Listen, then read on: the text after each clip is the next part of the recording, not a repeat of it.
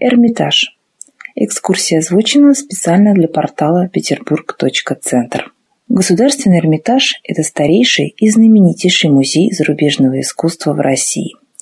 По своей значимости он стоит на одной ступени с известнейшими музеями мира, такими как Лувр, Метрополитен, Британский музей.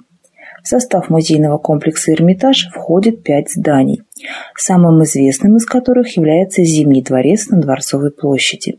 Также в него входит Малый Эрмитаж, Большой Эрмитаж, Эрмитажный театр и Новый Эрмитаж. Название музея произошло от французского слова «эрмитаж» и в буквальном переводе означает «жилище отшельника» или «уединенный уголок». Это связано с местом, где находились картины из первой коллекции, которые купила Екатерина II. Картины располагались в здании, прилегающем к Зимнему дворцу. Сейчас оно называется «Малый Эрмитаж». Малый Эрмитаж – это два павильона с двумя галереями, окружающими висячий сад, находившийся на крыше первого этажа. Павильоны были построены по заказу императрицы. Северный – оранжерейный дом – французом Жаном Батистом Валеном Деламотом, а южный павильон с галереями был построен под руководством русского архитектора Юрия Фельтона. В северном павильоне была создана уникальная по тем временам конструкция с подъемными столами. С помощью механизмов уже сервированные и накрытые столы поднимались на второй этаж. Обед проходил без слуг. Гости в эту комнату приглашались самой Екатериной. Из размеров комнаты в ней могло находиться не более 15 человек. Сбор коллекции берет свое начало с 1764 года, когда в уплату долга Екатерине II было отдано 225 картин немецким купцом Гацковским. Их разместили в Малом Эрмитаже. Императрицей был отдан указ скупать произведения искусства на аукционах. В выполнении коллекции сыграл не последнюю роль русский посол во Франции Дмитрий Алексеевич Голицын. Благодаря его дружбе с Дидро и другими представителями французской культуры в Эрмитаже появились работы Рембрандта, Рубенса, Джорджони и многих других известных художников. Коллекцию произведений пополняли не только картинами. Гравюры, рисунки, античные ценности, драгоценные резные камни, книги – все это становилось экспонатом музея. Павильоны и галереи заполнялись произведениями искусства достаточно быстро – поэтому вскоре возникла необходимость в постройке нового здания. Оно было возведено на берегу Невы Юрием Фельтоном. Из-за его размеров его назвали Большой Эрмитаж, а со временем Старый Эрмитаж. Крытый мостик соединял Большой Эрмитаж с театром. Позднее вдоль зимней канавки было создано повторение ватиканских лоджий Рафаэля по проекту архитектора Джакомо Кваренги – они располагались в особом корпусе, примыкающем к зданию старого Эрмитажа под прямым углом. Копия росписи Рафаэля была написана в Риме под руководством Христофа Унтербергера. К концу правления императрицы Екатерины II было собрано около 400 тысяч картин. Ими было заполнено здание Малого и Старого Эрмитажа, лоджии Рафаэля и фойе театра. С тех пор за этим комплексом зданий закрепилось общее название «Эрмитаж». Продолжил собирать коллекцию Александр I. Им были приобретены картины Рембрандта и Рубенса, Патера и Клода Лорена, статуи Кановы. Доступ в Эрмитаж был дан узкому кругу людей до середины XIX века. Билеты на право входа выдавались царской конторы и были доступны узкому кругу людей.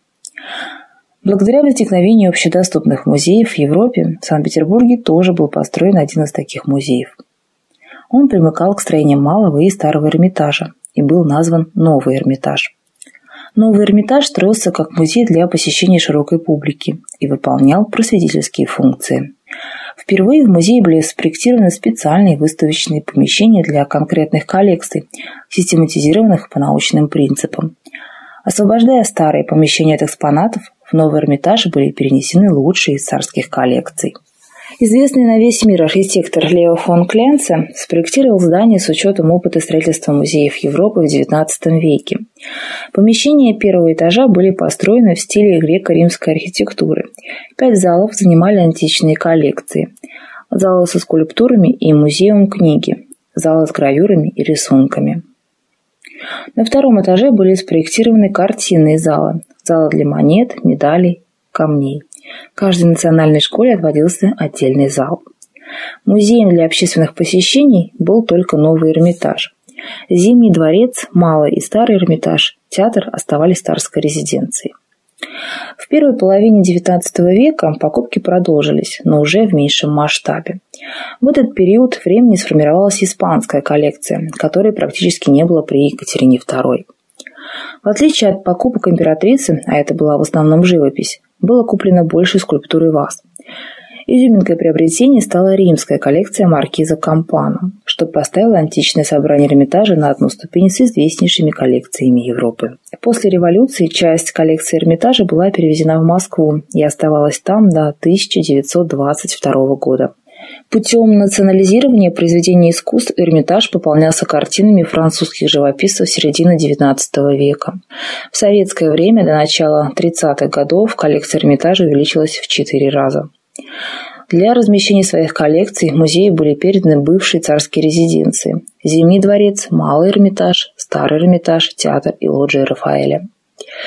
Из-за опасений разрушений во время Второй мировой войны коллекции Эрмитажа были эвакуированы в Свердловск, но уже в 1945 году были возвращены и 8 ноября были открыты для посетителей. В наши дни Эрмитажу были переданы новые помещения – Среди них Меньшиковский дворец и Петровский зимний дворец.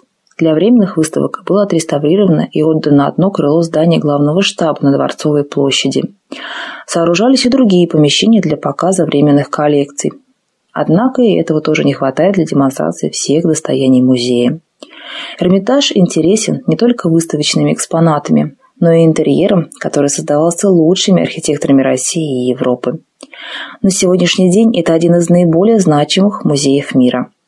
Число его посетителей и популярности растет с каждым днем.